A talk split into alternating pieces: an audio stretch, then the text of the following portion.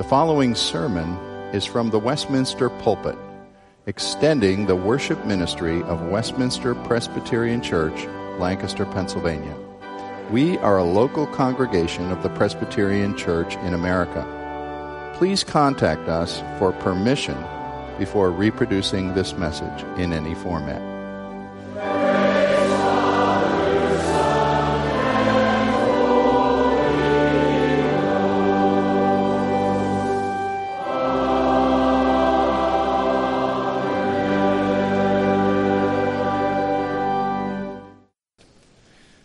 Read for you now from John's Gospel, the second last chapter of that Gospel, chapter 20.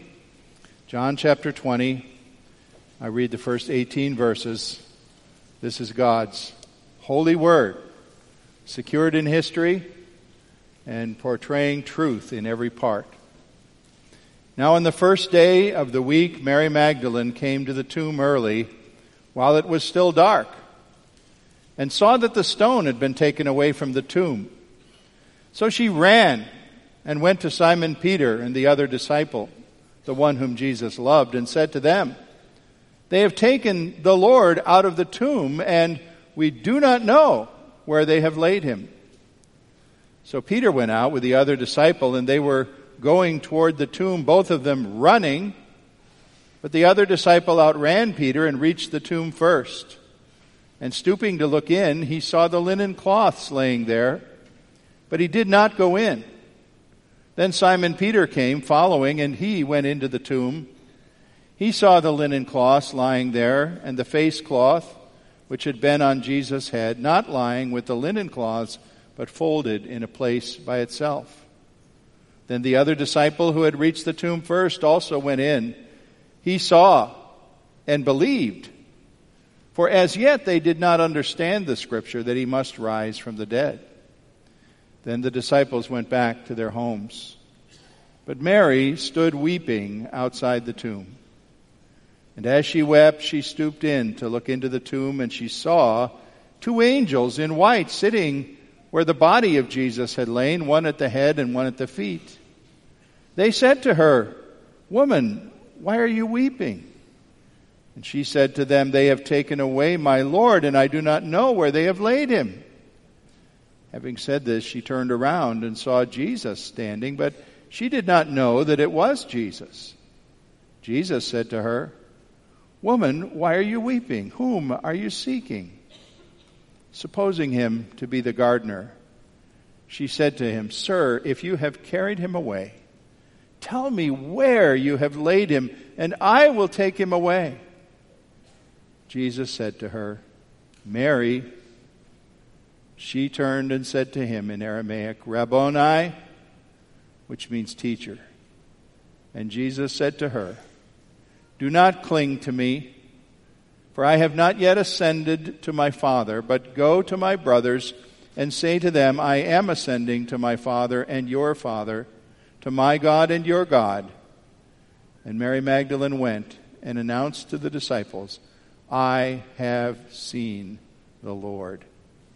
And that he had said these things to her. May God bless the understanding of his word in our midst today. Calvary was no place for a woman to be. I wonder if you women among us can imagine in any way, shape, or form a 21st century invitation to come and attend the execution of a friend at a penitentiary when you had been informed that this friend would be tortured to death and it would take hours for him to die. Mary saw all that. And an isolated grave outside a city wall guarded by tough Roman soldiers was no place for a woman first thing in the morning. No idea whatsoever how those soldiers would treat a woman or several. Actually, there were several together, although the others are not named here in John. How would they be received? It didn't seem like a safe place to be. But it was the place where Mary Magdalene had to be and wanted to be. And so she came that morning to finish the process of cleaning up the dead body of the one who was her teacher and her master, of applying the embalming substances, the spices and things that had been brought by Joseph of Arimathea and Nicodemus, so that burial that had been so rough and so much violence received could at least leave him in some decent state. Mary of Magdala was in a fog of sorrow and bewilderment. She hardly knew what she was doing. She certainly didn't expect that morning that she would be the first person that the resurrected Jesus would speak to, and that she would be the first witness of his glorious resurrection. We actually know very little about this famous woman. You hear her name, and oh, sure, Mary of Magdalene. We, we know her, we think. Her little town, Magdala, was on the northwest shore of the Sea of Galilee, not very far from Capernaum, where Jesus began his ministry we really don't know too much other than what Luke chapter 8 tells us that it says there Jesus had cast seven demons out of this woman. There's a supposition or kind of a fable that unfortunately clings to Mary, and the modern musical Jesus Christ Superstar perpetuated it without biblical basis that she was a prostitute. That is not so. We don't know that from any biblical source she did have some kind of a rough, difficult past from which Jesus delivered her. Twenty years ago, the book and movie The Da Vinci Code really invented and popularized a total fable, a slander, that Mary and Jesus were lovers and they had a child. That is so absurd, I won't even spend any more breath addressing it. It is utterly false, of course. The main thing we do know was that Jesus delivered Mary Magdalene from a difficult, painful past. And because of this, her devotion to him was all consuming. I realize that not one of us can really get into the sandals, if you want to say it, of these people from that century, of the devastating sorrow or the incredible joy that Easter Day involved because we know the end of the story. They didn't. They came to that grave with no expectation, basically, of a resurrection. Nothing like that on their minds. And so they were utterly confused, flabbergasted, amazed at the things they encountered. And it's very hard for us to enter into someone as ecstatic in their joy when the conclusion really began to come through to them. He was alive. And then take the fact that Mary had come to the tomb, and by the way, apparently with a couple other women, because she says, We did not find him. And they're named in the other Gospels. It's just that the spotlight's on Mary here in this Gospel. We didn't find him. Well, she went back, hurried back to tell Peter and John. Then she hurried again to come to the cemetery, not quite keeping up with the men, apparently. And here she is now. The men, you know, like men, they found out what they needed to know and said, okay, we can check out, go home. Mary wasn't ready to leave. There was a huge emotional question that she was trying to deal with, and she was there weeping. The angels asked her about it, and then, of course, Jesus, supposed to be the gardener, said, Why are you weeping? All of her emotional dam had burst, and she couldn't do anything for a while there but suffer. I don't have an answer, I don't think anyone does, as to why Jesus made her the first person to witness him in his resurrection body. I like one speculation I think is at least worth considering. The, the verse of Jeremiah 29:13 in the Old Testament says, "If with all your heart you truly seek him, you shall also surely find him. God promises to meet the sincere seeker, and Mary certainly was that that morning, perhaps more so than anyone else among the small circle of disciples. John 20 reports not so much that she found Jesus, he found her. He came up behind her and, and she would have just passed him by and ignored him. But he found her by speaking her name. Then came his words, which I want to call to your attention in a special way in verse 17 today. Do not cling to me, Jesus said, for I have not yet ascended to my Father, but go to my brothers and tell them I am ascending to my Father and your Father, to my God and your God. I want to examine verse 17 with you closely.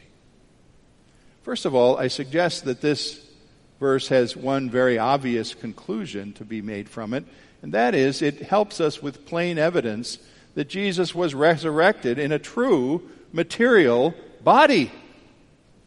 The text doesn't exactly say how she was hugging him, but somehow the moment she sensed this was Jesus, she fell down. She must have been on her knees with her arms around his legs, perhaps kissing his feet in gestures that would be natural in that day for someone who was a person of honor. He was, she was holding him and hugging him. I ask you to imagine a U.S. Army soldier. We had one with us in the first service today, a man honorably serving our country as a sergeant in the Army. Imagine the soldier departing for a tour of duty, perhaps in Iraq. He's at the airport with other members of his company, and they're going to load, board a plane. And there are small groups all over the terminal, and here's this soldier with his wife and small child, with his parents, with a brother, a sister, whoever of the family had come. And they're huddled around him. They know that boarding is going to begin in minutes. And one after the other, everybody in the group is getting a long, hard hug onto that soldier, an arm around the neck, some tears, some kisses. And Nobody wants to let him go, do they? Who knows if they'll see him whole and alive again? Well, reverse that picture and think of the same soldier and his compatriots coming home months later as they emerge out of the airport tunnel from the plane. And here's the same family group, this time standing on tiptoe, shouting, smiling, laughing, rushing to him, grabbing him. They've got him back. Nothing substitutes for live physical contact. Not all the Skypes or all the emails or packages of broken cookies or anything else that that soldier received. Nothing substitutes from being able to hug the neck of someone you love. Well, that dynamic was operative here in John chapter 10, a much earlier chapter. Jesus had said that his sheep knew their shepherd's voice. That's proved right here. All Jesus had to say was, Mary. I don't know what tone he said it. I, I don't pretend I can imitate him. But she knew the voice. The sheep knew the shepherd. And Mary responded and cried, Master. As she responded to the central person in all of human history, she must have fallen on her knees. We're not actually told here. We might have expected a, a verse in between 16 and 17 to say she fell down and was kissing his feet or something. But obviously she was because Jesus had to say, Don't cling to me. The one thing, if nothing else, that this proves was the risen Jesus was a breathing, speaking, solid, flesh and bone man, capable of being embraced. No question here, the proof that he rose in a true material body. That's the simplest conclusion we can draw. Secondly, though, look at the prohibition that is spoken to Mary Magdalene and take from it a caution from Jesus that our new relation to him will be something much more than mere physical interaction. I have a small fault to call upon against the King James Bible translation here at verse 17, and scholars have agreed with me for centuries. Unfortunately, the King James says that Jesus' words were, Touch me not. Well, I suppose that was technical, technically accurate for what he was saying, but it isn't very helpful for us to understand what he meant, since If you would take your finger and just follow down the column of chapter 20 and come to verse 27, you would see the same Jesus just a little while later encouraging doubting Thomas to quote, Put your finger here, see my hands, put out your hand, place it in my side, stop disbelieving, and believe. Here he's inviting Thomas to touch him. So, what sense does it make that Mary Magdalene was being told, Don't touch me? I think the English Standard Version that we read from this morning does have the Greek verb portrayed more accurately. The verb is one that has in it the idea of clinging or grasping or desperately holding on. And when the ESV says the words of Jesus were, Don't cling to me, don't cling to my physical presence as the main thing, Mary. The time for me to be a flesh and blood presence with you is passing. I will soon ascend to my Father Go and tell the other disciples that this is going to happen. But after I ascend, if I can paraphrase his meaning, I will be present with you and millions of others forever in a far greater way than physical presence alone could ever convey to you. Mary was being invited to consider a new reality the reality of resurrection discipleship with Christ. Actually, Paul spoke about this in 2 Corinthians 5:16. He said there, "Although once we knew Christ after the flesh, henceforth we know him that way no longer." We have a new basis of knowledge of Christ. Friendship, fellowship with him would resume, but it wouldn't just be this small little huddle of disciples traveling the countryside, going from place to place where Jesus taught and maybe sitting around a campfire at night listening to teaching come from him that was amazing and wonderful. Jesus was saying, Up until now, I have been a man confined to a set of geographical coordinates on a map. If I was in Capernaum, I wasn't in Jerusalem. If I was in Jerusalem, I wasn't in Jericho or somewhere else. My movements were limited, my contacts, my communication were all limited to my true humanity. And Mary was here now making much of the humanity of Jesus without remembering or recognizing the divinity of this one who had risen from the dead. Jesus was saying, I have something much bigger that you're going to become part of now. Colossians 1:17 is a passage that hints at this. We read there from Paul, he is he Christ is before all things and in him all things hold together. And he is the head of his body, the church. He is the firstborn of the dead, that in everything he might be preeminent. And Paul says, For in him all the fullness of God was pleased to dwell. Jesus was reminding in a gentle way here Mary, I am now so much more than I was able to be when I was a man walking among you. Now you see me. I'm still that man, but I'm glorified, and my task now is the task of the Son of God and the King of heaven. Paul in Philippians 2 said, Because Jesus was obedient even unto death on a cross, God has given him a name that is above every name.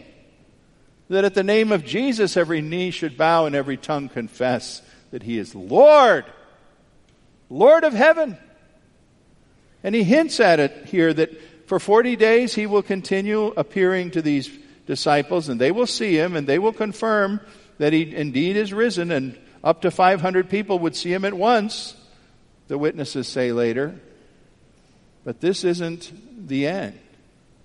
The end is that he would ascend to the throne of his Father. He says, I'm ascending to my Father and your Father, to my God and your God. You know, it's so easy for us to be jealous of the first century disciples, the original 12 that became 11, and Paul, and the women like Mary Magdalene, others who knew Jesus in the flesh, who could say, as she said, I have seen the Lord. We think, wow, what would it have been like to have that privilege? But yet, the Lord here is hinting that his real work, his real accomplishment is only just beginning now. That the cross is behind him, that he is raised to life again. Now there is a great universal task. He's no longer just going to be the leader of a small group. You know, we talk about home fellowship groups or small groups. When you think about it, that was the church at this moment. Not this section of, of folks sitting in these pews over here. That's it. You're all of them. That, that's all Jesus had for followers at this moment. But he's saying there's so much more when I go to my God and your God. It isn't that there was anything inappropriate or morally wrong about Mary clutching at him or embracing him in adoration, but it was that she had to understand his future relationship to her and others would be much more than simply physical touching and speaking. Don't cling to me. There's something much more ahead of us. And so, in the third place today, I would have you see, or at least a hint, of what that is. And you almost have to go beyond this text to things that are also in John's gospel. But Jesus here promises that we will know him best when we see him rule from heaven's throne and when we are indwelt as believers by his Holy Spirit. I am ascending to my Father and your Father, my God and your God. What does this imply? I think it implies without a doubt that he was the Son of God. He always had been the Son of God, but people could lose sight of that while on this earth. In fact, when he said he was the Son of God, that was the chief thing they mocked him for. Oh, he's the Son of God, huh? Why doesn't he come down from that cross? We heard them say that Thursday night from Matthew. Well, he was the Son of God. And now, by adoption through faith, we, men and women who believe in him, are sons and daughters of God as well, Jesus was saying. My Father is now your Father. And one thing implied in that is something not spoken of directly here, but I believe it is definitely implied. If we turn back to John chapter 14, we would see that this one who is now going to be Lord and ruling Son of God is also fulfilling a promise that we made first in John 14 and John 16 that he would come and be with us spiritually but truly through the Holy Spirit. In John 14, 17 and following, he talked to disciples and he said, There, I am going to give you another helper to be with you forever, the Spirit of truth. And then he said, right in the same statement, I will not leave you as orphans, I will come to you. Now, it would be easy for you to think that meant his second coming. You say, oh, yes, Jesus is coming. He's going to come gloriously at the end of history. I know the Bible teaches that. I don't think that's the main emphasis here. When he says, right in the context of talking about the Holy Spirit, I will not leave you as orphans, I will come to you, he meant he would come through the personality of the Holy Spirit, who is the Spirit of Jesus. You see this in John 16, 5 and following, where again, teaching about the Holy Spirit says, His Spirit will come and inhabit believers, dwell in us, live in us. Jesus is present where people have His Spirit. To have Christ as your Lord is to have His Spirit. To have the Holy Spirit is to have Christ. There's scripture in Romans that says if you don't have the Holy Spirit, you don't have Christ either. And so Paul would say in Galatians 2 Christ lives in me. He's not just far off behind the third galaxy to the left of the second sun, something like that, you know. Go find him out there in the distant universe. No, he's ruling that universe for sure, but he's in me. Christ is in me, say, says a disciple. And I don't need to clasp his pierced feet or touch his wounded hands in order for that to be real because that's the reality he promised as a result of having ascended to the Father. I was so pleased. Just last week, we're having new member interviews. Many of you have been through this, and I was meeting with a couple of our elders with a, a gentleman who's relatively new to our church, and he gave us a very sound, strong testimony of how his Christian faith began back in college days. And he said that what got a hold of him in a specific sense was studying the resurrection and the historicity of the resurrection, what we might call proofs of how we can say Jesus certainly was raised. You can't defeat the argument that he was. And this man said that was, that was the cornerstone. That was the keystone for me. He said, if that was true, everything else was true. And if that wasn't true, then nothing else was true about Jesus. And he said how he liked every Easter to pick up one of his several books that he had on the proofs of the resurrection and review it. He said it just energizes my faith to do that. Well, I hope you're energized by not just a great historical event, not just these songs that burst out of us here today, the loud playing of the brass and the timpani and all our voices joined together. Christ the Lord is risen. I hope you're saying by that, He lives in me. He's alive in me. And I don't need His physical voice. I don't need Him to be in this room to accept that. He ascended into heaven so I can call God my God and his Father my Father. Christ lives in me. He was implying that that's where he wanted us to be when he said, Don't cling to me. Don't think an earthly material relationship with me is the be all and end all. It isn't. It's great that it, that it was and that it happened for these folks who experienced it, but Mary Magdalene and all the rest had to move beyond. And, Christian, I tell you this today as a fact. If you know the Lord Jesus Christ, if you call him Savior and Lord, if you bow before him, I say there is no greater distance between you and the ascended Lord Jesus Christ today than there was between Jesus and Mary Magdalene that long ago day. He is your Lord. He has made God your Father, your Lord. And you can say, from the depth of your heart, I hope, Christ the Lord is risen indeed. Thanks be to God. Father, all these truths that wash over us on Easter Day give us joy. They give us hope.